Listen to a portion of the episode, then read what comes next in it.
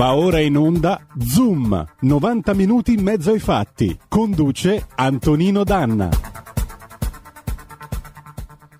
Amiche e amici miei, ma non dell'avventura, buongiorno! Siete sulle magiche, magiche, magiche onde di RPL, questo è Zoom, 90 minuti in mezzo ai fatti. Io sono Antonino Danna e questa è l'edizione del venerdì, venerdì 8 ottobre dell'anno del Signore 2021. Thank God it's Friday, dicevano in America al tempo della disco music. Grazie a Dio è venerdì. Saluto in plancia comando il nostro immenso condottiero Giulio Cesare Carnelli. Cominciamo la nostra trasmissione, l'appello lo sapete è sempre quello, date il sangue, in ospedale il sangue serve sempre, salverete vite umane perché chi salva una vita umana salva il mondo intero. Questa è la cosa più importante. Adesso iniziamo una puntata, ci muoveremo ovviamente come sempre sul lato green della situazione con il nostro Lorenzo Viviani parlando appunto di agricoltura e pesca, dopodiché ci muoveremo invece sui temi internazionali con Paolo Formentini. Paolo Formentini oggi è un po' di fretta e di furia, quindi eh, può darsi che eh, non possa essere con noi, ma in ogni caso faremo la nostra parte anche stavolta. Con cosa si balla questo venerdì? E questo venerdì vi ho portato una sciccheria, ladies and gentlemen. Vi ho portato niente po' di meno che Aretha Franklin con eh, Chain of Fools del 1968, perché vedete sul mio personalissimo cartellino quattro cose sono immortali. Il blues, la democrazia, il Concilio Vaticano II e l'Alfetta, perché l'Alfetta è figlia delle stelle. E andiamo. Change, change, change, change, change,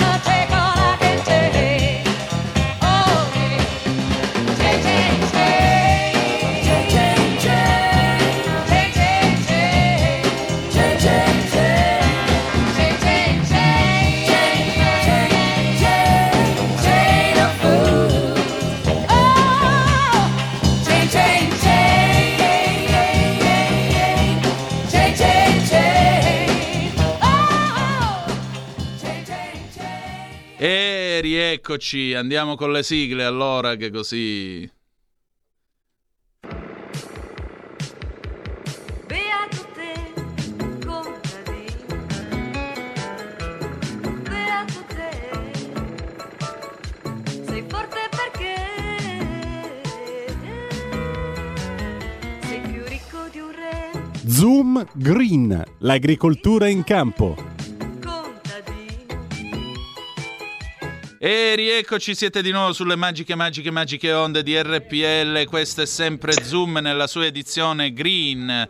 E allora abbiamo con noi l'immenso Lorenzo Viviani in collegamento Skype. Buongiorno. Addirittura immenso, addirittura immenso. Certo che dietro di te questa presenza, eh, se vedi, cioè, sembra che ti dall'alto il potere, la politica, no, il potere e la politica io zero, devo dire la verità, sinceramente, anzi sono il più proletario di tutti i politici, occupandomi naturalmente di temi, come si può dire, terra-terra, come l'agricoltura e mare-mare, mi viene da dire, come la pesca. Eh, perché a come monte stai Antonino? Un caro saluto a tutti voi e tutti i radioascoltatori. Buongiorno, ben trovato. Volevo ricordare alle ascoltatrici che anche oggi abbiamo la nostra- il nostro sondaggio. La mia cravatta Oggi contro- vinci te, oggi vinci te, Eh, non lo so, mani, vediamo, non voglio no? neanche competere con quella cravatta che sto vedendo perché Eccola qua. sei over the top, over the top. E beh, direttamente al top. 1977 per voi, ladies and gentlemen. Se volete votare per lui, mettete un cuore. Se volete votare per me, mettete l'icona dell'abbraccio su, eh, sulla nostra pagina Facebook. Vediamo chi vince. Ammetto che io questa settimana avrei voluto provare il piacere e l'emozione del broglio, provando a corrompere una delle giurate, però ho preferito evitare. Lo confesso, sono stato. Volevo essere uno spregevole individuo e non ci sono riuscito. Allora, Lorenzo, noi cominciamo la nostra eh, puntata del venerdì eh, con mh, prendendo lo spunto da, eh, dalla nostra Alina, la nostra spacciatrice eh, di come si dice di rassegne stampa. È in corso il tavolo sul latte. Qui si parla di un aumento di 3 centesimi il litro. A me tornano in mente le immagini degli anni 90 eh, quando venivano bloccate le autostrade. Mi ricordo quando si sversava il latte sull'asfalto, quando la mucca ercolina, la famosa mucca ercolina, molti di voi la ricorderanno, nelle cronache di allora venne addirittura portata in Vaticano a farsi benedire da Giovanni Paolo II. Che cosa sta succedendo sul latte, eh, Lorenzo? Ma naturalmente ci sono delle richieste che considero del tutto legittime degli allevatori, delle- anche delle, delle associazioni di categoria che insomma hanno indicato come il prezzo delle materie prime in tutto e per tutto sia aumentato. Il fieno, viene da dire comunque sia il, il- tutte le materie prime sono aumentate in maniera eh, quasi duplicata. Io la, la- la scorsa settimana, poi ce lo potrà specificare bene il nostro ospite, eh, visitando le aziende agricole del mio territorio, fra parentesi, scoprendo, perché una cosa che molte volte eh, se non si fa, e qua è una cosa realmente che purtroppo vedo fare da pochi colleghi eh, a livello politico, è quella di girare i territori. Io avevo qua dietro le mie spalle eh, delle aziende meravigliose, degli allevamenti meravigliosi che, devo dire la verità, non avevo mai visto perché hai tante cose da fare fra Roma, eh, fra le tematiche che seguo della pesca. E eh, la prima lamentela che mi è arrivata, poi ce lo potrà spiegare il nostro amico Maloberti, che oltre ad essere allevatore, oltre ad essere rappresentante di categoria, è anche il nostro responsabile di agricoltura eh, per la Lega Salvini Premier di Piacenza. Però abbiamo avuto un aumento un- e, e questi aumenti naturalmente non si ripercuotono poi su tutta la filiera, quindi abbiamo da una parte realmente che il prezzo e questo prezzo viene, come sapete molto bene, eh, a finire solo sulla testa degli allevatori. Ricordiamoci sempre che già sul latte siamo sulla soglia della sopravvivenza delle aziende. Eh, quindi parliamo veramente eh, di aziende, fra parentesi, che puntano mh, la maggior parte del loro, del loro lavoro sul valore aggiunto, la qualità del latte, il fatto che la qualità del latte cambia radicalmente in base a quello che si dà da mangiare alle mucche e come vengono trattate le mucche. Quindi realmente c'è stato un passaggio anche nel contenuto in grassi, che poi è molto importante per la lavorazione eh, di, di miglioramento delle nostre aziende. Però purtroppo tutto questo viene eh, inattivato, viene, viene praticamente eh, distrutto da questi aumenti e dal fatto che, come sappiamo molto bene, eh, molte volte nel settore della trasformazione non vengono le, tutti i criteri di tracciabilità, ma soprattutto si cerca di vendere un prodotto e di avere sempre eh, dei costi limitati, senza contare che il, il, se non c'è il latte, se non ci sono i nostri allevatori, si perde un valore aggiunto immenso, invece molte volte si preferisce far venire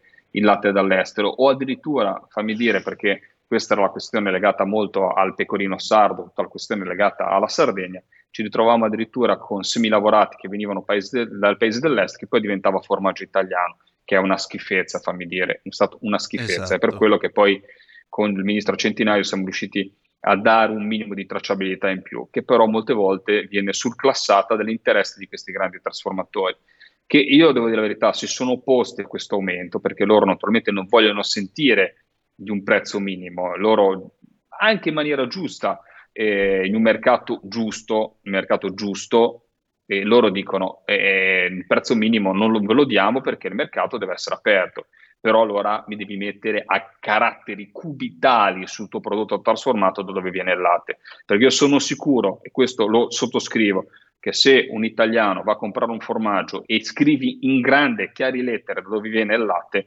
quello, quel, quel latte che viene magari eh, da paesi extra UE o da paesi UE dove noi mh, è, dove il latte sappiamo non è naturalmente sinonimo di qualità, lo lascia sullo scaffale. Allora se si vuole libero mercato ci vuole anche libere informazioni, ma obbligatorie. Esatto, anche perché, permettimi di dirlo, nel, nel, come si dice, nel dare tra poco la linea e la parola al nostro gradito ospite che è Giampaolo Maloberti, che peraltro è un leader dei Cobas del latte, quindi chi meglio di lui può parlare dell'argomento e lo ringrazio per la sua disponibilità e per la sua presenza perché è già in linea. Eh, io vorrei dire una cosa, siccome me ne sono occupato quando facevo le pagine dell'agricoltura per Italia Oggi, quando andate al supermercato, quello che voi comprate, che voi scegliete, è anch'esso una votazione. Allora, voi per quale prodotto potete votare? Non dovete, perché qui mica vi facciamo la lezione o vi diciamo cosa dovete pensare. Io vi do un punto di riflessione. Eh, molto latte nella GDO si trova a prezzi 68-70 centesimi, molto spesso è latte che viene da fuori. Quindi crea anche un dumping e immaginate gli agricoltori italiani, gli allevatori italiani cosa devono fare per cercare di starci dentro con le spese e come avete sentito Lorenzo, ma tra poco eh, Maloberti dirà la sua, cioè i nostri allevatori devono veramente dare l'anima e il sangue per cercare di stare dentro le spese. Allora, quando Posso andate... dirti una cosa Antonino sì. e poi diamo la, la parola a Maloberti, non voglio sì. neanche farlo aspettare così tanto, anche perché ha il suo ruolo sacrifica il suo, il suo, lavoro per stare qua con noi.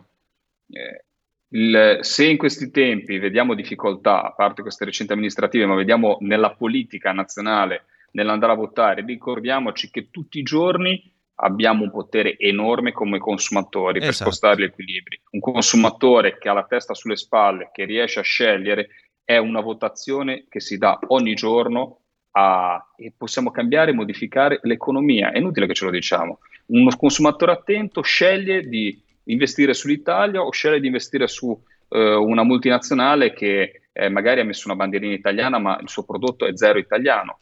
E possiamo decidere tutti di non comprare qualcosa che magari ha, ha veramente eh, de- contro gli interessi italiani. Quindi realmente ogni volta che andiamo al supermercato, come dicevi te, è come se noi ci esprimessimo nell'urna e quindi spostiamo un'economia da una parte e dall'altra. Siamo Esatto. delle piccole pile che, si, che scari- si caricano e si scaricano, purtroppo ormai siamo diventati. Lavoriamo per consumare. Ora fammi fare questa, questa fi- fi- filosofia Prego, spicciola prego. da povero pescatore, però è così.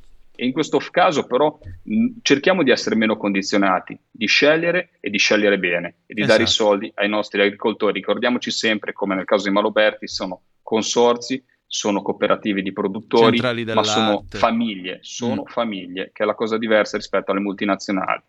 Esattamente, per cui a maggior ragione centrali del latte, consorzi italiani, soprattutto latte fresco, anche se vi costa 1,60 euro il litro o vi arriva a costare 2 euro il litro, il latte fresco dove trovate dentro veramente tutto, anche se vi dura 5 giorni in frigo, però quanta qualità e quanto lavoro state ripagando dei nostri allevatori. Pensate solo a questo. Poi dopo fate quello che volete. Allora, Giampaolo Maloberti, buongiorno, benvenuto.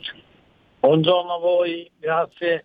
Prego, allora, eh, che cosa dobbiamo fare in quanto consumatori, soprattutto in che condizioni siamo, in che si, eh, come stanno le cose per quanto riguarda il tavolo del latte e soprattutto i costi del latte voi, per voi allevatori? Una piccola e doverosa premessa, io condivido pienamente quello che voi avete detto eh, sul discorso degli acquisti. Eh, purtroppo eh, l'etichettatura non è ancora sufficientemente chiara. Mm. Uh, io ho provato a fare un giro così a livello di curiosità nei supermercati e mi rendo conto che molte volte si gioca sull'equivoco. Quindi magari la massaia, magari chi va a comprare eh, viene tratto in inganno dalla bandierina italiana, da una serie di cose che non fanno capire in modo netto, chiaro, inequivocabile eh, cosa stai comprando per mangiare. Questo resta e resterà un grosso problema perché come dite voi il latte italiano, ma i prodotti italiani in generale sono sinonimo oltre che di gusto, di qualità, ma anche di sicurezza alimentare. Parametri che gli alimenti che arrivano da altri paesi più delle volte non hanno. Eh, io continuo a dire che un, servirebbe un'etichettatura eh, molto più chiara di quella che c'è. Io ad esempio sono in una zona Piacenza dove è forse la provincia al nord che produce più pomodoro per essere trasformato e eh, in tutti i problemi che ha portato la pandemia Covid eh, abbiamo notato che il consumatore è diventato un attimino più attento di quello che acquista, questa storia del, eh, del virus fatto in Cina che ha messo un attimino il consumatore un po' più sul, sul chi va là su quello che acquista, ma non è ancora sufficiente. Serve un'etichettatura più chiara. Per quanto riguarda il discorso crisi del latte, la situazione è abbastanza drammatica perché le materie prime sono schizzate le stelle, eh, invece il prezzo del latte è rimasto quello che è. Tutti gli allevatori che tra l'altro hanno fatto degli investimenti notevoli per il benessere animale, per ridurre le emissioni, quindi ci stiamo adeguando a quelle che sono le direttive eh, a livello di cambiamento climatico e tutto il resto, però siamo in forte difficoltà perché i conti non tornano più. Certo. Eh, adesso al tavolo del latte, sta storia dei 3 centesimi al litro, io la vedo sicuramente può aiutare nel breve, però io sono per degli investimenti molto più strutturali, nel senso che in Italia non c'è una torre di polverizzazione del latte, se no mi sembra che Mm. la Ferrero ne stia costruendo uno nella zona di Cuneo per avere esposizione latte in polvere per i suoi prodotti e eh, già qualcosa è.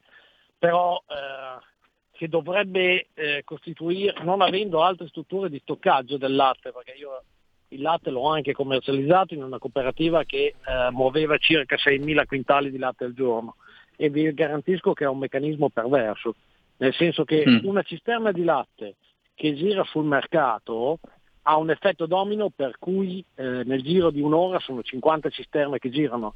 Eh, chi non ha vissuto il mercato del latte non si rende conto, essendo un prodotto che non è stoccabile, perché non puoi stoccarlo, eh, non, non ci scappi, va lavorato nel giro di, di 24-36 ore, eh, fa un effetto domino sul mercato con degli effetti spaventosi in senso negativo.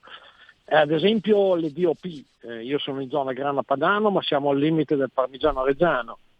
Se voi ci pensate un attimo, le DOP, eh, essendo poi un prodotto che viene stoccato come minimo 9-12 mesi in fase di maturazione, potrebbero svolgere una funzione di eh, serbatoio, chiamiamolo così, di magazzino.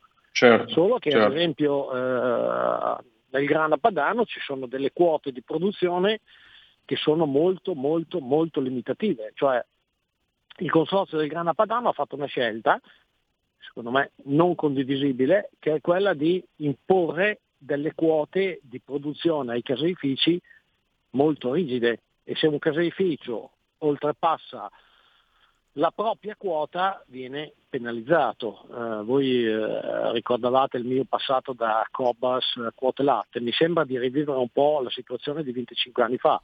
Allora era a livello proprio di produzione lettiera, oggi è a livello di trasformazione, però ci sono ancora dei grossi vincoli.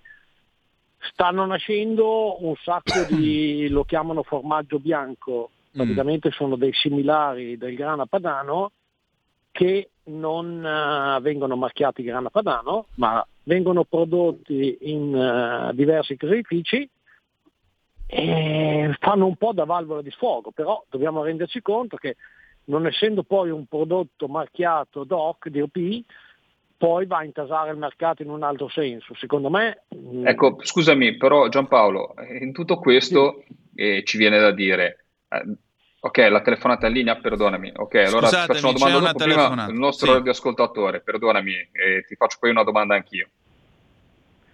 Pronto? Sì, pronto. Buongiorno, grazie per la precedenza. Eh, io sono Giorgio da Monza e sono tra l'altro anche un veterinario, anche se non mi sono mai occupato di bovine da latte, praticamente conosco più o meno com'è la situazione. Eh, uno di voi in studio ha, ha detto cinque minuti fa però una frase che la dice lunga e ha detto noi stiamo facendo di tutto per adeguarci alle direttive europee sulla qualità ovviamente del latte, eh, norme sempre più stringenti, sulle emissioni di CO2 e sul benessere animale. Ecco, eh, il problema sta proprio qua. Eh, la gente, voi penso che lo sappiate, però la gente deve sapere che tutte queste norme europee, sempre eh, contornate di buone intenzioni, eh, che sappiamo bene dove portano, eh, sono state architettate essenzialmente dai concorrenti dell'Italia, cioè i paesi del nord Europa, proprio per farci fallire. E purtroppo devo dire per farvi fallire. Perché eh, andare a dire che le emissioni di CO2 del rumine dei bovini provoca eh, il cambiamento climatico è un'imbecillità grande come una capanna. Però se gli allevatori eh, non si ribellano e continuano a seguire questa, queste direttive idiote, comprese quelle sul benessere animale, che alla fine sono studiate anche quelle il più delle volte per far fallire le imprese del sud Europa, Italia compresa, eh, non andiamo da nessuna parte. Lo so che non è una cosa semplice, però alla fine se non ci si muove eh, si rischia di finire come il Green Pass, no? Prima ti dicono di mettere solo la mascherina, poi ti dicono di fare un lockdown che durerà due settimane appena per abbattere la curva e poi facciamo il lockdown e addirittura il coprifuoco per mesi, mesi e mesi. Quindi eh, vorrei che spiegaste soprattutto a chi non è del settore che queste norme europee sono fatte per danneggiare l'Italia. Io nelle manifestazioni che ci furono con la mucca ercolina ovviamente ero dalla vostra parte e, sono sceso in piazza anche per voi. Però eh, qui siamo di nuovo punto a capo. eh. L'Europa non è quella che ci hanno fatto credere, l'Europa è soltanto una truffa. Buona giornata. Grazie, noi dobbiamo andare un attimo in pausa, dopodiché torniamo con la risposta anche perché sto sentendo molti vostri interventi anche sulla Zap, avremo modo poi di leggervele. A tra poco. Il futuro appartiene a chi fa squadra. Le radio italiane si uniscono per giocare la partita da protagoniste. Nasce l'app Radio Player Italia. 140 stazioni in una sola rete. Scegli la tua preferita e ascolta il suono perfetto del digitale. Gratis, senza registrazione, senza interruzioni. Compatibile con tutti i device. Le notizie, la compagnia, la musica scelta da chi la ama, la conosce e la vive. Scarica Radio Player Italia. Il futuro batte con la radio nel cuore. Anche RPL è disponibile su Radio Player Italia.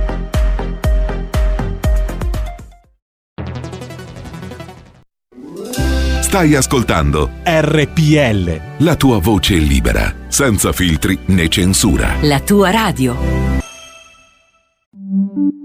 Da oggi la tua radio è ascoltabile anche con la televisione in digitale. Sul telecomando della televisione digitale o del tuo ricevitore digitale puoi scegliere se vedere la TV o o ascoltare la radio. Risintonizza i canali radio e troverai anche RPL, canale 740. la tua radio.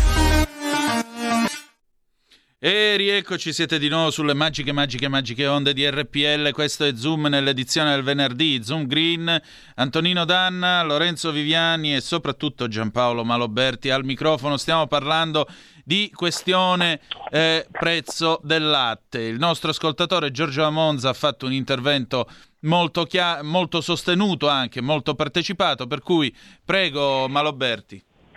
Beh, ha sicuramente ragione. Io la fase Cobas protesta l'ho vissuta dall'inizio alla fine, quindi è stata forse l'unico forma di manifestazione vera espressa dal mondo agricolo. Eh, per la prima volta fu posta all'opinione pubblica eh, in modo serio e concreto lo stato di disagio. Eh, non voglio entrare in polemiche eh, che tanto non servono a niente, però determinate sigle sindacali non hanno mai, fa- non hanno mai fatto sindacato. Quello che diceva eh, il signore di Monza è drammaticamente vero. È la storia Eh, di, tutte- di tutto il primario, purtroppo, Giampaolo. Guarda, da pescatore È ti posso tutto- dire che è sempre stata anche così. Ascolta, Se me Viviani non eh, era, lo- non era a fare il deputato, guarda.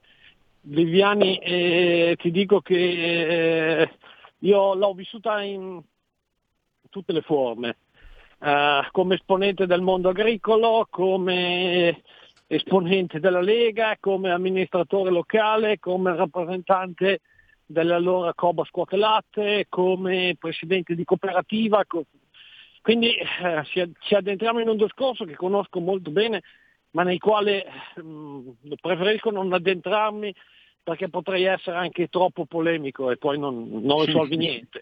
Dico solo che il signore ha perfettamente ragione, anche sul fatto che eh, è assolutamente una bufala megagalattica che il rumine delle vacche possa determinare emissioni tali per Ah, cui abbiamo sì. contribuito, questa è una stupidaggine che non sta nel cielo in terra. Ma Assolutamente, ma i dati, Giampaolo, infatti in pieno lockdown abbiamo visto che c'è stato un drastico calo nelle emissioni in tutta la pianura Ma padana. Eppure non è Però che abbiamo spento le macchine, questo- abbiamo spento magari qualche impianto industriale, ma non è che abbiamo spento le mucche. Le mucche hanno continuato a lavorare, quindi è già lì un questo, calcolo che nonostante- dovrebbe cominciare a far capire a questi pseudoambientalisti che la storia è completamente diversa. Sì, ma poi c'è Perché anche un altro se c'è principio. stato un calo delle emissioni, se c'è stato un calo dell'inquinamento, dato che dicono che vuol dire che la percentuale di quello che può essere il metano, da dire, o la CO2 prodotta dai nostri eh, impianti zootecnici non è così impattante e quindi facciamoci una Ma- ragione.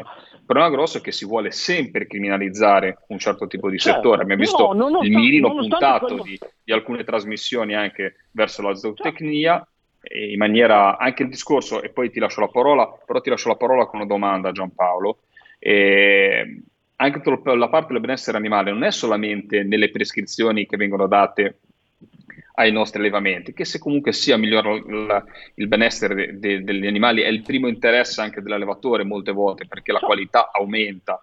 E quindi insomma, non è tanto quello, ma sono i fondi europei che sono legati al benessere animale il vero vulnus, perché tanti finanziamenti che i nostri agricoltori eh, potrebbero utilizzare ad esempio per altri tipi di, di interventi vengono vincolati al benessere animale e li mette molte volte in difficoltà anche nelle capacità di spesa. Quindi realmente è proprio, come diceva il nostro radioascoltatore, un sistema messo in piedi, io devo dire la verità, la fortuna di avere, come sa bene Antonino, che è stato nostro ospite, Filippo Pozzi, Maloberti nella squadra comunque a livello territoriale, Filippo Pozzi a Bruxelles, tante persone che queste cose le studiano, le capiscono, ci ha permesso anche con la squadra dei nostri europarlamentari di portare avanti delle battaglie. Purtroppo, come sappiamo, in Europa eh, giochiamo la partita in minoranza, ma la nostra voce la facciamo sentire lo stesso. Invece ti faccio una domanda, Giampaolo. Ma in tutto questo discorso in cui non si riesce a stoccare il latte, in questo discorso in cui eh, si pensa alla polverizzazione, sacrosanto e giusto, dobbiamo cercare di, di, di, prendere tutte le fette di mercato possibili, in cui si pensa di aumentare delle quote di grana padano, cioè mi sembra un po' d'alto assunto il tuo discorso, ma com'è possibile che noi importiamo ancora così tante tonnellate di latte dall'estero? Punto di domanda. Beh, eh, allora, innanzitutto eh, saluto Filippo Pozzi, con il quale eh, c'è un rapporto di amicizia che, che dura da, da- da anni. Tra l'altro abbiamo vissuto un'esperienza amministrativa insieme, Insieme, eh? lui era assessore provinciale all'agricoltura a provincia di Piacenza e io ero consigliere provinciale, quindi eh, abbiamo lavorato anche insieme. Eh, torniamo a noi. Quello che tu hai detto è drammaticamente vero, nel senso che pur essendo consapevoli di non avere nessuna responsabilità a livello di emissioni e tutto il resto, stiamo facendo di tutto per migliorare una situazione che è già ottimale e questo richiede impegni finanziari notevoli. Il problema, il problema è l'Europa, sì, il problema è l'Europa che prima ci ha imposto le quote latte, sempre per favorire i paesi produttori del nord. Poi ci sta imponendo queste regole. Vogliamo parlare del DMV nei fiumi? Noi abbiamo avuto dei gro- e avremo dei grossi problemi ad irrigare perché ci impongono di lasciare determinati quantitativi d'acqua nei corsi dei fiumi, ma è una regola che è stata studiata a misura sui fiumi del nord. I nostri sono torrenti e non sono fiumi ed è logico e naturale che durante il periodo estivo ci sia un calo nella portata d'acqua. Cioè, È vero, eh, questo è un l'Europa- problema che mi ha, mi ha- l'Europa- mi ha- mi ha portato all'attenzione, non ci siamo sentiti, ma devo dire la verità, ho la fortuna di essere in ufficio con lei, di dividere l'ufficio, la collega Murelli. L'abbiamo presentato Sì. anche nella commissione di riferimento ambiente. È un problema, è un problema che molte volte poi ti cade sulla testa. Ma eh, vedete, eh, siamo sempre lì. Io eh, rischio di essere sempre il solito complottista che vede sempre il nemico nell'Europa. Purtroppo l'Europa no, ha no, messo no. in crisi proprio il nostro fiore all'occhiello, cioè la parte del primario. Ce l'ha avuto, ha, ha messo in crisi tutto, ha messo in crisi quando mi ricordo quando dicevamo eh, qualche, qualche vecchio leghista se lo ricorderà quando ci davano degli scemi perché dicevamo forse conviene con una Cina che sviluppa in un certo modo mettere qualche dazio, capire almeno dazio di qualità o dazio di, Esatto. di- di- di- civiltà, perché il dazio di civiltà secondo me dovrebbe esistere, perché se non posso importare e fare arrivare nel mio paese cose che vengono- sfruttano il lavoro minorile, però ci hanno dato degli ubriaconi, ci hanno dato degli stupidi e degli esotici, mi ricordo al tempo io ero un ragazzino. E, e adesso ci ritroviamo in una situazione in cui hanno demolito tutti i vari settori eh, eh, del, del- nostro paese, ma la grande battaglia, e non erano riusciti a- a demolirlo perché non puoi delocalizzare il primario, cioè lo puoi delocalizzare se, se se la trasformazione, puoi delocalizzare tutto, ma le produzioni. eh. Quindi l'unico modo per demolirci non è stato farci concorrenza all'estero, ce la stanno facendo, ma regge il prodotto italiano, ma è metterci dei regolamenti che piano piano ci fanno scomparire. Ed è quella purtroppo che stiamo vedendo su tutti i settori del primario. E con una classe politica, fammi dire, Giampaolo, poi ti lascio la parola, anche perché stiamo esaurendo il nostro tempo, è con la- il fatto che la politica reale del Ministero, la politica degli europarlamentari, ora devo dire la fortuna che, di averne anche numero cospicuo sia in Commissione Agricoltura sia in Commissione Pesca, è sempre stata quella di non essere rappresentati come italiani e quindi di farci passare sulla testa delle cose che invece noi dovevamo avere dei tecnici, dovevamo avere delle persone. Io perché ti dico siamo fortunati di avere Filippo? Perché Filippo ha una condizione di caso, un tecnico bravissimo che riesce a, a gestire una squadra di, di- di- di bravissimi e competenti europarlamentari. Però Certo. questa cosa dovrebbe essere la- la- il fiore all'occhiello dell'Italia, cioè io mi aspetterei da destra e sinistra, non solo dalla Lega, ma da destra e sinistra gente che lavora tutto il giorno per salvaguardare il primario italiano. Invece purtroppo magari fanno dell'altro, non so cosa dire, ci saranno altri interessi, ma dove siamo i migliori mi sembra stupido farci eh, eh, mettere in difficoltà così. Ma Lorenzo, le tue non sono teorie complottistiche, le tue sono teorie che fotografano quello che succede, quello che è successo e che succederà. Cioè è chiaro ed evidente che se metti insieme una fila di provvedimenti che hanno riguardato la nostra agricoltura, è chiaro ed evidente che sono stati tutti provvedimenti volti a penalizzare l'agricoltura italiana e in particolare quella padana. È chiaro, e non c'è ombra di dubbio. Eh, Resta il fatto che il mondo agricolo ha un problema suo di rappresentanza sindacale. questo deve solo fare mea culpa e, e rendersene conto. Eh, terzo, per quello che mi chiedi le possibili soluzioni, io al momento, proprio per il discorso che facevi tu, di, di una qualità eccelsa che ci distingue dagli altri, l'unico modo è continuare, anzi iniziare, poi continuare a, a pro- a fare delle operazioni di marketing per eh, portare i nostri prodotti di OP, che sono l'eccellenza nell'eccellenza, anche fuori dall'Italia, aumentarne i consumi e tutto il resto. Perché mi sembra, oggi i dati dovrebbero essere che l'80% non del latte, perché ormai non fanno più viaggiare il latte, costa troppo, fanno lavorare i semilavorati, quindi abbiamo un equivalente di semilavorati pari all'80% del, cioè noi produciamo il, eh, circa il 60%, il 40% lo importiamo. E l'unico modo per tutelare il nostro- la nostra produzione lattiera è quella di sviluppare, incrementare, portare una diffusione capillare delle nostre DOP. Perché col nostro latte, che è un'eccellenza, riesci a fare il grana padano, il parmigiano reggiano, il gorgonzola e chi più ne ha più ne metta. Col latte che arriva di dubbia qualità questi prodotti non riesci a produrli.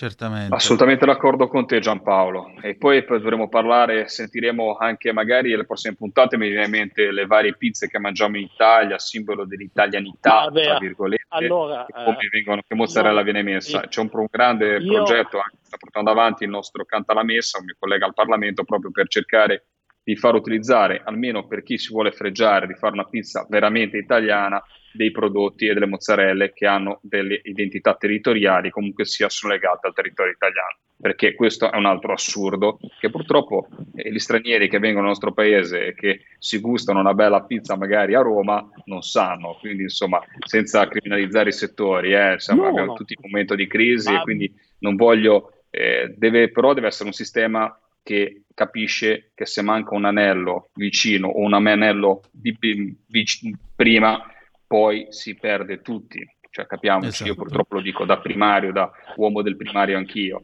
E molte volte Lorenzo. chi è in fondo alla catena e alla filiera non capisce che se poi alla lunga si guadagna magari un centesimo in più perché guadagna un euro in più perché riesce a risparmiare sulla materia prima, ma poi si perde tutta l'identità di quel prodotto. E quel prodotto che sta vendendo in quel momento poi lo può fare chiunque, impara a fare una pizza e come la fai lì la fai da un'altra parte del mondo. E questo non va bene, quindi anche lì sarebbe sicuramente nel, nei ristoranti, nella ristorazione, nella filiera a chiarire anche i rapporti come dovrebbero essere, proprio per salvaguardare tutto il settore. Sarebbe sufficiente spiegare al consumatore o al consumatore di pizza la differenza che c'è tra la mozzarella normale e la mozzarella da pizzeria. Già lì qualcuno comincia a rendersi conto che mozzarella consuma quando va a mangiare la pizza. Ne approfondiremo, intanto ti richiameremo Giampaolo quando sapremo qualcosa di più sul tavolo del latte, che comunque è stato rimandato e comunque ti richiameremo. Grazie Giampaolo. Grazie ancora. Grazie a voi. Ciao ciao ciao ciao. Grazie. Abbiamo una telefonata, Lorenzo. Pronto? Chi è là? Pronto, buongiorno Mauro da Reggio Emilia. Quella, ciao. Ciao Antonino e saluto il deputato. Io sono nella zona Grazie. tipica eh, dove è nato il parmigiano reggiano. Ho 66 anni e io ricordo com'era la campagna che c'era intorno a Reggio, eh, a nord e a sud della via Emilia, dove c'erano i prati stabili, eh, dove c'era l'irrigazione che avveniva dal canale di Secchi e dal canale di Enza. Il canale di Enza già nel, nel torrente Enza già 30 anni fa si era stabilito l'idea di fare un invaso, poi dopo hanno detto che c'è i verdi, hanno detto che c'erano le lontre che non ci sono mai state, per cui ci troviamo nel fatto che quest'anno il torrente Enza eh, nella zona di Canossa dove viene canalizzato aveva acqua zero. Però io voglio dire una cosa alla fine. Mm. Signori, inutile che noi stiamo tutti, tutti ogni giorno, ogni momento a protestare per quello che sta succedendo, perché il discorso è chiaro e limpido. Cioè noi abbiamo un paese che ha la più grande biodiversità a livello di produzione agricola che c'è. Ma è contrario a quella che è l'idea portante delle corporation di adesso, che vogliono uniformare tutto. Ci hanno già distrutto su tutti i settori e continueranno, per cui l'agricoltura andrà a morire. Non c'è niente da fare, finché noi rimaniamo in Europa, noi saremo continuamente e totalmente azzerati. Assolutamente, e addirittura poi mi viene una cosa in mente adesso sul quello che ha detto il radioascoltatore, Sì. eh, su tutto il piano invasi. Il- L'Europa, adesso devo dire la verità, già sono partite quasi 900, cioè abbiamo avuto richieste per 900 milioni di progetti a livello italiano, eh, col problema grosso del meridione, che poi vabbè, ne parleremo, c'è stata un'interrogazione parlamentare anche sul fatto dei fondi del PNRR, però la reale sfida, che però l'Europa tratta veramente come una cosa secondaria, cioè si parla sempre di acqua, parlava di acqua, di invasi, parla di canali. Ad esempio la creazione di nuovi invasi, il fatto di efficientare, noi abbiamo delle opere, e ne abbiamo parlato qua anche con il presidente di Ambi, che sono delle opere infrastrutturali fantastiche che hanno fatto i nostri nonni, che sono state fatte prima, nel- prima della guerra e dopo nel dopoguerra, che non riusciamo a mantenere a livello infrastrutturale. Adesso col PNRR partiranno parte di questi progetti, però bisogna investire nelle infrastrutture, bisogna, eh, per vedere la nostra terra verde, la nostra pianura padana ancora verde, ricordiamoci sempre i cambiamenti climatici eh, e ricordiamoci Israele, cosa ha fatto con, con i piani invasi, con i canali, con- che l'ha fatto diventare una sorta di giardino dell'Eden, dove i migliori prodotti praticamente agricoli e di qualità arrivano da quella terra. Ma eh, abbiamo- non abbiamo nulla da invidiare per combattere realmente e fare qualcosa di green sui cambiamenti climatici è investire in queste infrastrutture, cioè negli invasi, nelle- nel- tutto quello, in quello che ha fatto nascere e crescere, mi viene da dire, giustamente, ha parlato di pianura padana, il settore agricolo nella pianura padana, ma che dovrebbe essere un mantra da seguire in tutte le regioni eh, italiane. Il sud, ad esempio, dovrebbe essere messo all'interno di un piano invasi con, eh, il- con, eh, con la, con la P maiuscola, la P di progettazione, perché abbiamo, io quando sono andato in Sicilia ho visto delle dighe che poi non erano collegate da, da invasi, E appunto, a riempirsi a se scaricare facciamo roba deserto. così, piani invasi possiamo anche evitare di farne. Cioè, bravo. eh, questo, questo è lo stile della Prima Repubblica, quello più deleterio purtroppo, che era quello delle 100 inaugurazioni e poi nessuna opera arrivava mai a compimento, a meno che non ci fosse adeguato foraggiamento di mazzette. E qui è ora di capire che le cose vanno fatte perché devono essere al servizio della comunità, della collettività e del popolo.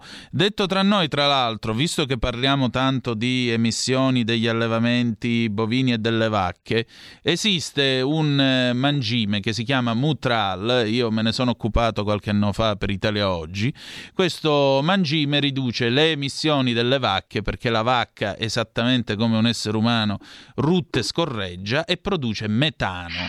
Quindi, morale della favola, eh, con questo Mutral la vacca produce il 30% di metano in meno.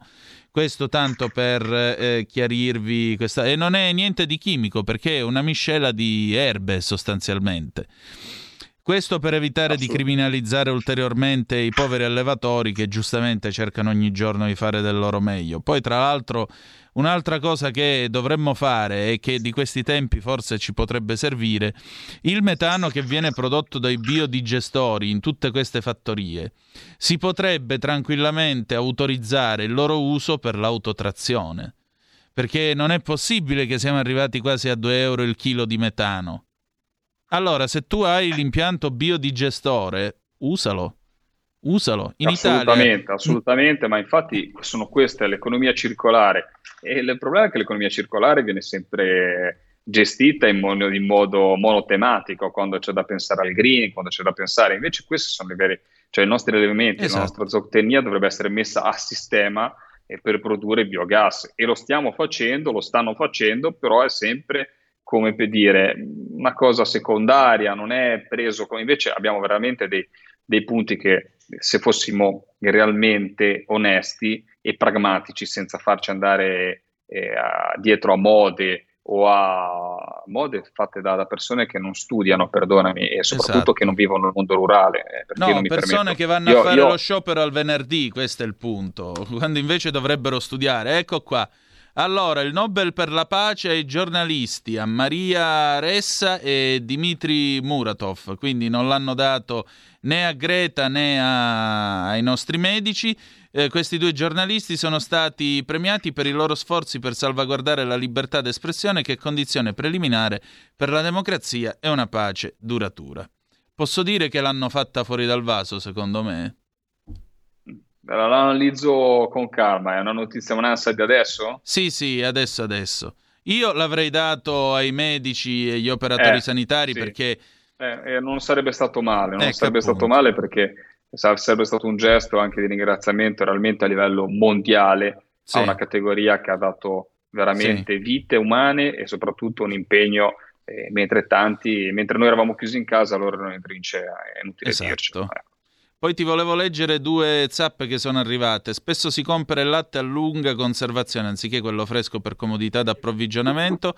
Da tempo compro latte fresco italiano bastante anche per 10 giorni e lo conservo surgelandolo. Ottimo, Marila da Caspoggio. Poi eh, Mauro, domanda, sto, aspetta- sto ascoltando la problematica latte. Fatto un rapido conto costi e benefici. Eh, avrebbe senso mettere un form sotto l'articolo 50, cioè l'articolo per uscire dall'Europa? Federica Torselli, purtroppo le stalle, a parte di qualche eccezione di aziende grosse dimensioni, in molte zone di pianura si sono estinte. Tra Parma e Reggio Emilia non tro- ne, ne trovi di più, ma tra le province di Bologna, Modena e Ferrara, a parte zone collinari e montane, in pianura particolarmente non ci sono più. Infine questo nostro ascoltatore Claudio di Albairate, a proposito di etichettatura, ho visitato un market di casalinghi affini dove tutti i prodotti non portavano la solita dicitura made in China, ma bensì la dicitura prodotto extra UE. Mi chiedo, prodotto da chi? Bella domanda. Eh, Noi però abbiamo una telefonata e poi però passiamo a parlare di tonno perché l'argomento continua a essere alquanto scottante. Pronto? Chi è là? Pronto? Sì, Buongiorno, sono Luigi da Alba, però sono qua in Francia. benvenuto. È già un po' che non sentivo più Radio Padania, adesso sul telefonino via streaming e riesco a trovarla. E sono 47 anni che giro per l'Europa con un camion e ho visto tutto l'evolversi dell'Europa, hai capito? Perché dal 73 che giro per l'Europa, l'ho girata a tutte, dai paesi dell'est a, a tutto. E noto una cosa molto molto tipica italiana, fare 100 parole per dirne una. Mm. Noi parliamo, parliamo, facessimo il 3% infatti a parole, quelli che facciamo a parole saremmo, una potenza mondiale. Per esempio un piccolo coso, Alba, abito io, sono otto anni che devono fare l'asticuneo, che devono fare un pezzo di 3 chilometri, sono otto anni che decidono come farlo, sopra, sotto, di fianco, di là, sopra. E c'è sempre un casino a Madonna. L'anno scorso a marzo, no, del 2019 a marzo, a Moulin hanno incominciato la quattro corsie. Sono 70 km di quattro corsie. Fra sei mesi è finita. In due anni hanno fatto 70 km quattro corsie. Poi sento dire che eh, Modena sta morendo dal- dal- dalle piastrelle, perché noi facciamo le piastrelle a Modena. Il comparto piastrelle sta morendo a favore della Spagna. Ah, Per forza. Vado, vado da Torino a Parigi in 10 ore. In 10 ore non riesco ad andare a Modena e tornare a casa che sono la metà dei chilometri. Allora la gente si stufa, se ne va via. Noi facciamo solo tante parole sul latte, su tutto, dobbiamo andare via dall'Europa. La gente dovrebbe capire, votare, votare, votare, si difende. Ma finché facciamo come domenica siamo solo dei ciarlatani e gli italiani sono gli unici in Europa che fanno rima con ciarlatani. Buongiorno e grazie. Grazie, però guardate che non è uscendo dall'Europa che si trova la soluzione, perché finiamo, noi non siamo l'Inghilterra, non finiamo come l'Inghilterra, finiamo molto peggio. L'Europa in quanto tale, se così non va bene, va cambiata, bisogna pestare i pugni sul tavolo e cambiarla, perché non possiamo buttare via il bambino con l'acqua sporca. Questo modesto parere. Eh, Lo so, lo so Antonino, devi pensare che la gente, soprattutto gli allevatori, e qua spezzano lancia in loro favore. Eh, lo so che si sono rotti i ormai- cabasisi. eh. sono- eh, perché il problema, però, il problema è, come hai detto te, il problema è la classe dirigente, mi Eh. ci metto anch'io. Purtroppo siamo pochi con armi spuntate, perché da parlamentare europeo italiano voglio ricordare che se io non posso neanche dire, come italiano, io non posso neanche obbligare su un prodotto di mettere un, eh, di, l'obbligatorietà di un'informazione aggiuntiva, Mm. perché viene, eh, viene decretato a livello europeo, quindi va in conflittualità con l'etichettatura europea e quindi io rimango con il cerino in mano e mi tocca modificare. Ad esempio, quella parte che è stata fatta grandiosa sul fatto Sì. del- del- del- dei salumi, sul fatto della- dell'origine del, del- del maiale, da dove arriva e tutto, tutta la tracciabilità, è al confine.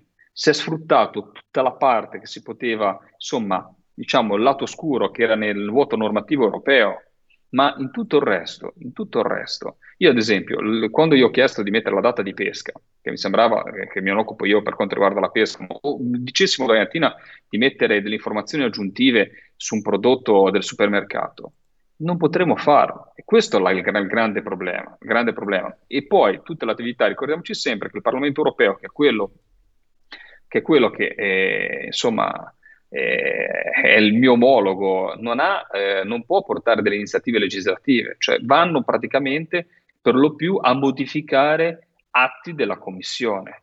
Quindi potete capire che è il sistema sbagliato, un sistema sbagliato dove la politica è sempre stata debole, quindi puoi capire il- quello che potevamo, poteva uscire da questo sistema. Quindi sono d'accordo con te, eh, non servirebbe uscire, o almeno non servirebbe uscire, basterebbe essere, capire bene le regole del gioco e imporsi sulle regole del gioco. E Esatto. imporsi, anche soprattutto come Stato, perché la, la delegazione, il Consiglio europeo, e ora poi ti lascio la parola che ti vedo che Sì. sei, avevi l'indice eh, interlocutorio, insomma molto severo, quindi però il Consiglio europeo è fatto dagli Stati e quindi io Esatto. vorrei che i nostri ministri, in questo caso Patuanelli, fosse praticamente prendesse casa a Bruxelles perché è lì che si decide e battesse i piedi su queste tematiche. Ecco, eh, prima di cedere la parola alla nostra gradita ospite Claudia Lomartire, oggi noi sforiamo oltre le 11 e mezza perché Paolo Formentini è in viaggio, quindi eh, se Ok. tu vuoi Lorenzo restiamo e possiamo andare un po' più in là.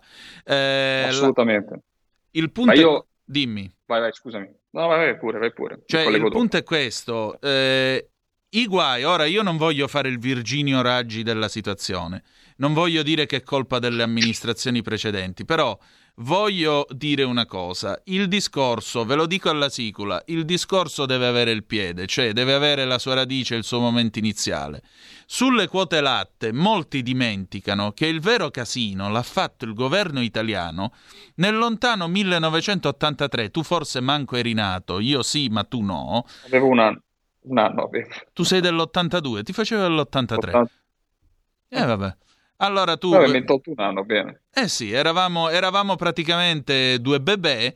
Ecco, il governo italiano nell'83, quando si cominciò a parlare di quote latte in Europa, sbagliò il quantitativo per l'Europa e, e supinamente permise a Francia, Olanda e Germania, se non ricordo male, di avere un quantitativo di surplus di produzione con cui loro hanno potuto far prosperare le loro attività e noi per decenni abbiamo pagato le multe. Questo primo bubbone che si è gonfiato nel corso degli anni Ottanta poi è esploso nei 90 al tempo delle proteste della mucca ercolina che è stata ricordata eh, testé dal buon eh, Maloberti. Ma adesso chiudiamo questa pagina e ce ne andiamo per mare perché mentre nel 2000 a Vibo Valencia al mercato, al mercato comunale, perché da noi è sempre stato posto di passa dei tonni e ci sono sempre state le, ton- le tonnare, la famosa tonnara di Bivona, di Pizzo Calabro, il tonno callipo è uno eh, di questi, nasce da questo mondo. Nel 2000 un chilo di tonno costava 5.000 lire, 3,47 euro a oggi, rivalutato con eh, infodata del sole 24 ore. In Giappone invece un chilo di questo tonno lo pagano 35-40 euro. Ed ecco che abbiamo con noi Claudia Lomartire e parliamo di, questa, di questo dramma. Prego. Buongiorno. Ciao, Claudia. Buongiorno. Ciao Lorenzo, buongiorno a tutti e grazie dell'opportunità. Ecco, chiedo scusa, non Intanto voglio... faccio una precisazione. Sì. Faccio una precisazione io. Allora, Claudia è una combattente, fra parentesi, una donna di mare, donna di mare sia nell'associazione ma donna di mare a tutti gli effetti. E oggi è qua con noi e faccio questa piccola precisazione perché in settimana qualcuno l'avrà visto, c'è stato un servizio comunque di, una, di un programma di Mediaset, poi se volete lo specifico di Mitteo Antonino, se devo dire nomi o non devo dire nomi. Ma sì, diciamolo, facciamo colpo- completezza dell'informazione. ha, ha fatto, ha fatto, quindi era, era una puntata delle Iene che ha fatto un punto, ha fatto il punto sulla tematica del, del tono rosso, tematica che chi ascolta RPL avrà sentito mille volte, perché alla fine dei conti ne abbiamo parlato tantissimo di questo, di que- ed è stata una delle battaglie parlamentari forse più assidue che abbiamo fatto sul tema mare come Commissione Agricoltura. Dimmi Anto. E ti devo chiedere 30 secondi di tempo perché l'orologio ci corre appresso. Torniamo subito, scusatemi.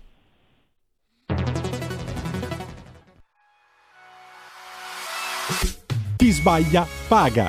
Ci metto la firma. Referendum giustizia. 1. Riforma del CSM. Stop allo strapotere delle correnti. 2. Responsabilità diretta dei magistrati. Più tutele per i cittadini. Chi sbaglia paga. 3. Equa valutazione dei magistrati. I magistrati non possono essere controllati solo da altri magistrati. 4. Separazione delle carriere dei magistrati. Stop alle porte girevoli per ruoli e funzioni. 5. Limiti agli abusi della custodia cautelare. Per una giustizia giusta è un equo processo per tutti. 6. Abolizione decreto Severino. Più tutele per sindaci e amministratori. Firma anche tu ai gazebo della Lega nelle piazze e in tutti i municipi d'Italia. Trovi tutte le informazioni sul sito legaonline.it. Chi sbaglia paga. Ci metto la firma. Referendum giustizia.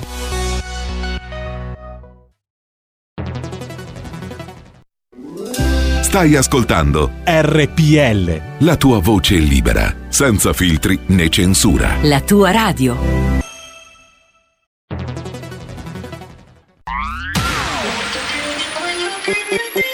Un suono così non l'hai mai sentito baby Da Plus molto più di quello che credevi Programmi, musica, multimedialità Da Plus suono nuovo di alta qualità Digital Radio.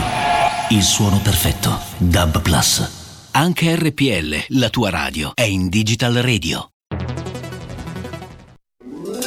Stai ascoltando RPL. la tua voce libera, senza filtri né censura. La tua radio. Rieccoci, Antonino Danna al microfono con voi, questo è Zoom Green con Lorenzo Viviani, Claudia Lomartire. Noi abbiamo ancora circa 6-7 minuti, Claudia, questo è un invito per venerdì prossimo perché torneremo a parlare del tonno rosso. Assolutamente, promesso. assolutamente. Infatti, finendo e, do la parola, e do la parola a Claudia, il suo intervento eh, era oggi d'obbligo proprio perché insomma eh, era, il tema è, caldo perché c'è stata questa trasmissione, ma soprattutto eh, devo fare i complimenti a tuo marito perché insomma è stato eh, molto, molto bravo a spiegare la situazione in cui vivono i pescatori di Palangaro, ma diciamo la piccola pesca eh, italiana. Eh, quindi insomma ti lascio la parola Claudia e impressioni, battaglie, ricordando che c'è un, un testo al Senato che deve essere approvato che porterebbe comunque sia una risoluzione almeno in parte del problema. Sì, intanto grazie per i complimenti a Francesco. Beh, Francesco non gli è venuto molto difficile parlare quando si parla della realtà della propria vita, eh, anche se non si usano certe parole tecniche, ma comunque è stato bravo perché comunque è giusto sensibilizzare l'opinione pubblica su quello che stiamo subendo dalla comunità europea. Eh, non voglio dilungarmi perché comunque quote tonno e quote latte camminano di pari passo.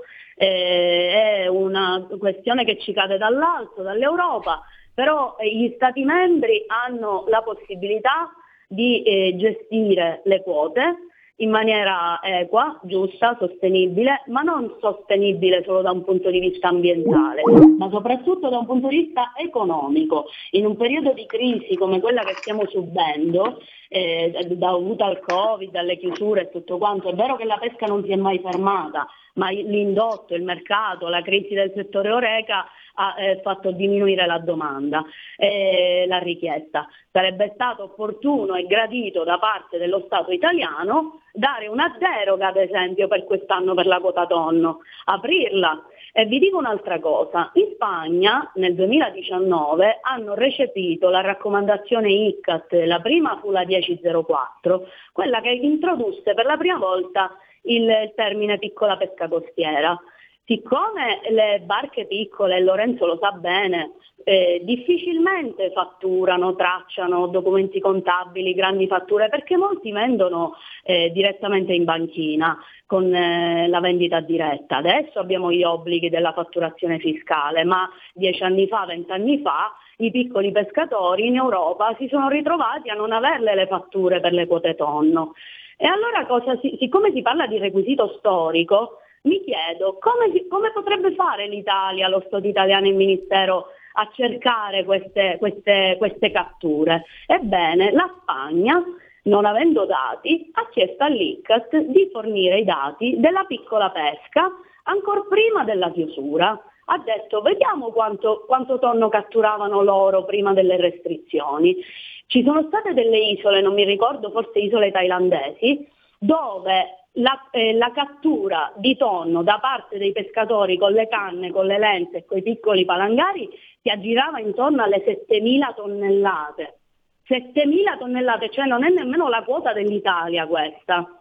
Allora mi chiedo, se ci fosse la volontà da parte del Ministero, accompagnati dalla, dalla, eh, diciamo, sperata approvazione di questo nuovo testo ittico che dà la possibilità al Ministero di rivedere le ripartizioni, perché qua signori nessuno vuole puntare il dito contro nessuno, il sistema delle quote sembra funzionare perché lo stock è in ripresa, proprio perché lo stock è in ripresa, i dati sono certi, adesso è giusto che chi è stato vent'anni a guardare con le mani incrociate agli altri che guadagnavano giustamente e lavoravano, adesso è giusto che si dia la possibilità a tutti di andare per mare e di raccogliere i frutti che ci dà il nostro mare. Vi ricordo che quest'anno, non so se lo sapete, c'è stata una stagione a pesce spada pessima, e vi dico che durante i mesi di maggio e giugno non vi sto a dire quanto danno abbiamo avuto all'attrezzatura del nostro palangaro derivante per i pesce spada con gli ami da teste regolamentari come le vuole la comunità europea e noi abbiamo avuto il palangaro distrutto dai tonni. Signori, quando si avvicina un branco di tonni, i pesce spada non ci possono mangiare nelle nostre esche. Quindi se noi siamo invasi dai tonni, i tonni ci cercano, lo Stato italiano, il Ministero delle Politiche Agricole ha l'obbligo di regolamentare i tonni morti, i rilasci, le dichiarazioni sul tablet di questi tonni morti e soprattutto che venga data la possibilità ai palangari derivanti di pesce spada ed ala lunga di avere la quota destinata quota destinata che sia a livello olimpico che sia a livello individuale, abbiamo necessità di pescare il nostro tonno e non vogliamo più essere dei contrabbandieri involontari, perché questo è uno- un omicidio, un omicidio senza volontà. Veniamo penalizzati senza la nostra volontà e subiamo per i spiegare, danni Claudia, per spiegare agli ascoltatori, col palangaro comunque sia, a parte legge. quando i tonni lo strappano, magari il barciolo, però col palangaro si trovano, trovano magari già ancora il tonno, perché poi si va a salpare, si cala questa lunghissima serie di ami e poi quando si va a salpare, naturalmente magari incocciandolo proprio all'inizio della cala si trova già morto il tonno, perché poi il tonno, ricordiamolo, nel momento in cui eh, non nuota, eh, non riesce a irrorare le branchie, e quindi non riesce a muoversi, poi stancandosi eh, e muore. Allora, morendo, io eh, credo che che siamo- sono costretti sono costretti a ributtarlo in mare. E noi viviamo in questo paradosso, che l'abbiamo detto tante volte sulle, sulle radio di RPL, eh, che, è- che in cui mh, non abbiamo sulle tavole degli italiani il tonno rosso, ma il tonno pina gialla, che non vi lascio dire da dove viene, in che stato arriva, tra parentesi, sempre il discorso dell'istidina che diventa istamina, quindi il tonno dovrebbe essere consumato fresco, perché comunque eh, diventa eh, velenoso, fra virgolette, se non viene consumato in tempo reale. Quindi se non viene trattato bene o congelato addirittura, come viene per il trasporto, ad esempio, nei paesi asiatici. Quindi ecco, ci arriva questo tonno qua sulle tavole italiane. La risorsa tonno è in in buono stato, l'ha detto bene Claudia, il sistema delle quote da quel punto di vista lì è funzionato, talmente funzionato che dà fastidio ad esempio ad altri sistemi di pesca, perché ce ne sono quasi troppi di tonni in questo momento. Darebbe la possibilità di diluire lo sforzo di pesca sul pesce spada, perché naturalmente una persona che ha reddito dal tonno magari esce di meno perché ha preso il tonno, si accontenta, riesce a, a ragguantare la giornata che magari è un capotto per quanto riguarda il pesce spada. Quindi è tutta una serie di, di sistemi che non solo sarebbero rivolti verso un- una tutela del nostro male, darebbero la possibilità agli italiani di mangiare un prodotto di qualità che adesso ci mangiano i giapponesi, che non, sappiamo, non siamo capaci, non conosciamo e non siamo capaci di valorizzare.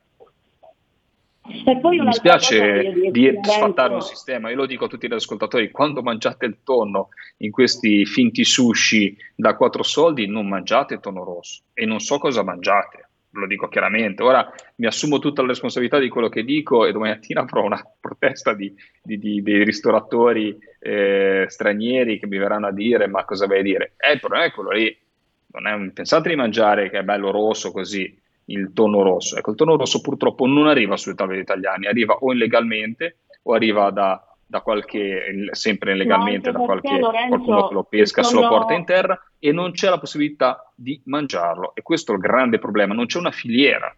Anche il tonno in scatola, anche la lavorazione, posti di lavoro, made in Italy.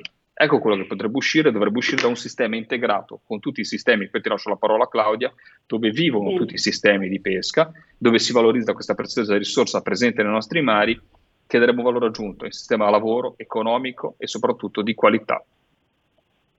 Noi abbiamo necessità di, di riprenderci la nostra filiera italiana, perché sono due cose che camminano parallelamente. Il sushi giapponese è il, è il tonno dell'allevamento, non c'entra niente con il nostro tonno selvatico, perché no- non gli piace nemmeno, non, è- non è gradito. Quindi due Assolutamente, come si vede bene nel camminare- servizio, viene fatto il quantitativo in grasso deve essere molto molto più alto, eh, perché poi Molto, così molto. spieghiamo, perché magari qualcuno lo sa, ma quel- il tonno viene pescato, mandato a Malta e poi da Malta, quindi il- proprio l'Italia non la vedono neanche par- paradossalmente, Eh, viene a Malta, viene allevato e ingrassato. Eh, Allora- quindi Io spero insomma... che- io spero che questa visibilità che ci ha dato le Iene, intanto eh, che anche le Iene stesse o le altre trasmissioni non chiudano il sipario sulla questione perché è una questione molto molto molto pesante per un sacco di famiglie italiane. Eh, poi un'altra cosa, dico, io spero che il Ministero eh, colga l'occasione di aprire un dialogo con i piccoli pescatori, con le associazioni di categoria, con i loro rappresentanti, perché se non si, se non si apre il dialogo non si può nemmeno capire quali sono le leggi che vengono scritte, perché Lorenzo tu lo sai meglio di me che certe- certi decreti eh, si, si- diciamo, si fanno la lotta tra di loro e quindi questo tonno non lo possiamo pescare. Non lo possiamo rigettare perché abbiamo l'obbligo di sbarco. Quando lo portiamo a terra prendiamo la multa. Quindi chi è che lo porta a terra? Chi è quel cretino che decide di portare a terra il tonno dopo che gli ha fatto danno nell'attrezzatura, dopo che lo deve conservare in ghiacciaio attivato a parte perché è la parte illegale? Dopo che arriva a terra e trova la capitaneria pronta con il verbale. E chi è che te lo scrive sul tablet questo tonno che rigetta? Quindi si perdono dati importantissimi. Quindi questi dati che devono raccogliere sul tablet, a mio avviso, sono dati non veritieri. Perché tutti i tonni che noi rilasciamo, nessun pescatore lo scrive sul tablet. Perché giustamente... al Claudia, noi purtroppo abbiamo il, il tempo che ci corre appresso. Eh, io vorrei, rivediamo vorrei riascoltarti, vorrei riascoltarti, vorrei riaverti in radio, ma soprattutto inviteremo biologi, inviteremo tutti gli attori di questa, di questo- di questa- di questa situazione, sperando che l'itico in cui insomma ci siamo dati tutti anima e corpo possa andare a una veloce approvazione, realmente creando un sistema che possa portare ricchezza a tutto tondo al nostro paese. Grazie veramente. Claudia, è stato un interessante focus. Lascio la parola a Antonino che vedo che mi fa Grazie. segno. E io vi darò la ricetta del tonno le- con le cipolle, ladies and gentlemen. Quindi cominciate a comprare le cipolle di Tropea, che venerdì ne parliamo. Se trovate il Io tonno ce l'ho già, rosso... io ce l'ho già, io ce l'ho già. Eh lo so, già, ma la già. daremo di nuovo per tutte le La, la- ascoltatrici. la- la- la ricetta della zia di Antonino. la Esatto, ricetta di della mia zia. zia Santina. Lei lo faceva al suo ristorante nei, negli anni 70-80, quindi vi farò mangiare una vera e propria delizia. Grazie per essere stati con noi e ci ritroviamo quindi venerdì sulle tracce del tonno. Ciao Claudia, un caro saluto a te Antonino, ai tuoi ospiti e ai radioascoltatori. Ciao. E adesso noi dal tonno mandiamo la sigla e poi mandiamo un pezzo di James Brown del 1976, Get Up Off That Thing, per introdurre Origami con l'affascinante Malika Zambelli. Oh!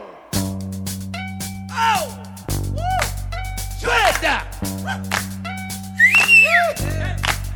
I'm back! I'm back! I'm back! I'm back!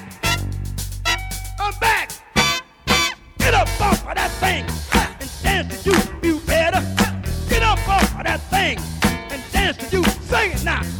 Get up off of that thing you, better. Get up off of that thing try to release that pressure. Get up off of that thing and shake to you, better. Get up off of that thing and shake to Say now. Get up off of that thing and shake you, you better. Get up off of that thing and try to release that pressure. Get up, up. Ha. Good God. So good.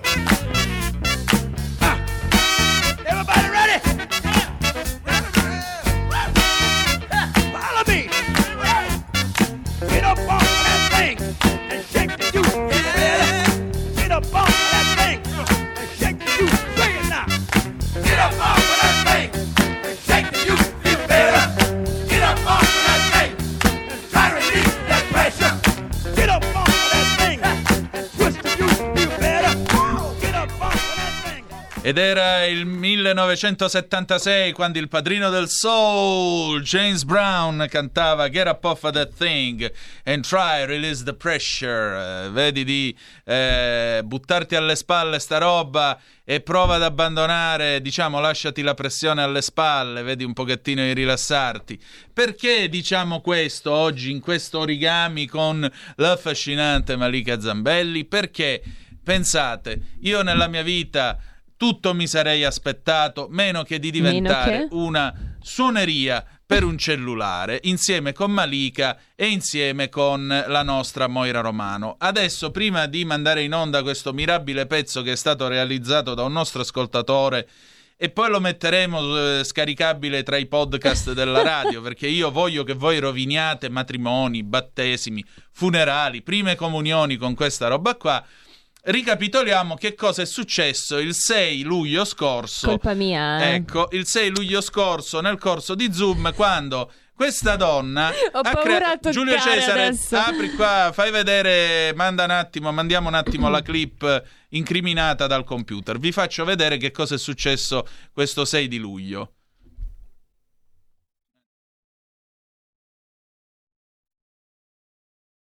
Sfuma, No, questo è mio. Sfuma? È tuo quello? Eh, sì. Ah, te l'ho abbassato? No, me l'aveva alzato, me lo stai questo è sparando nelle orecchie. Questo è mio. Sì, ma chi sei mio?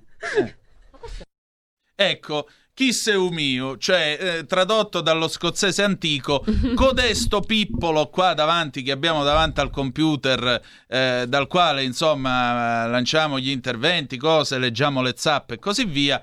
eh, questo pippolo serviva a me per regolare il volume. Invece la collega Zambelli qui presente con la sua delicatezza ha infilato la sua manina e ha dato una bella stura a tutta birra. E io in quel a momento tutta birra, eh, tra l'altro, Sì, questa è io- la cosa bella.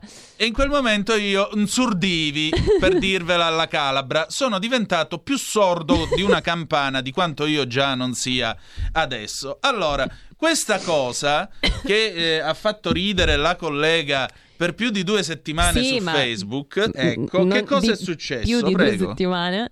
No, è successo che un nostro ascoltatore... Pigliatela sta responsabilità Me davanti pre- all'Italia. Ma io me la prendo questa responsabilità da Ah. buona pesci, come Mm. tutti i pesci sono un po' stordita, vivo nel mio mondo e ancora oggi non ho capito qual è il mio pippolo, sinceramente. me lo Ecco, puoi e questo qua con la Antonino? freccetta numero Ah, 2. ok. Questo Quindi qua, questo. mentre il mio qua io l'ho messa al 6 in Ok, modo tale che la adesso- mano manco le arrivi. Vabbè. L'hai fatto apposta? Sì, Non allora- ti fidi, No, non si fida della collega, non si fida della collega. Per carità, figurati. Eh, tutto quello che vuoi, meno che farti toccare qua i comandi dell'audio. Allora, C'è un eroe che noi non nomineremo, ma che ringraziamo E salutiamo e caldamente. salutiamo, il quale ha realizzato questa clip di 30 secondi. Prego Giulio Cesare.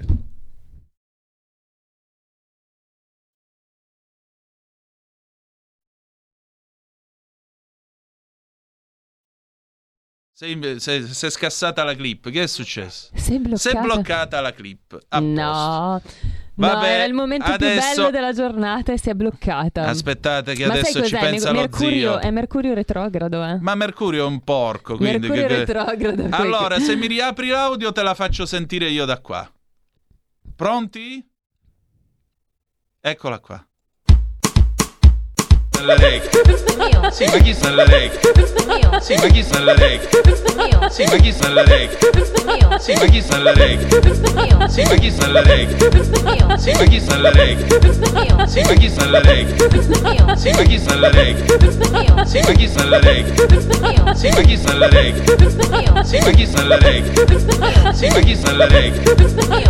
sta Giuro, Scusate. ho 41 anni e mi sto vergognando come un ladro. Io no, io sono felicissimo. nelle recchie. Il pezzo è stato rinominato Nelle orecchie, perché come potete sentire la malcapitata Moira Romano interviene con una battuta, dopodiché c'è la sua risata eh, che per citare Quasimodo, Salvatore Quasimodo, alle soglie del pla- alle rive del Platani odo l'acqua colomba. Lei ha questa risata da acqua colomba. Io ho questa risata che ha ispirato il nostro ascoltatore Esatto. che dice che gli ha ricordato uno strumento che adesso non ricordo come si chiami. Comunque da lì è partito tutto, quindi adesso abbiamo una nuova suoneria e eh, un nuovo tormentone per il Natale Esatto. 2021. Esatto, quindi, quindi- scaricate il tormentone. Noi ora io chiederò a Marco Castelli, mi vergogno come un ladro.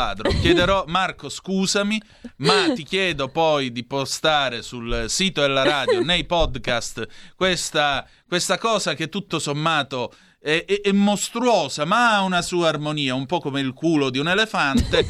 ecco, questa cosa qua nelle orecchie, remix, eh, Scaricatela, usatela per il vostro cellulare. Mi sto sentendo Vladi, quello della- delle suonerie, quello che faceva. E adesso ridacci la nostra Gioconda, il lontano mondiale del 2006.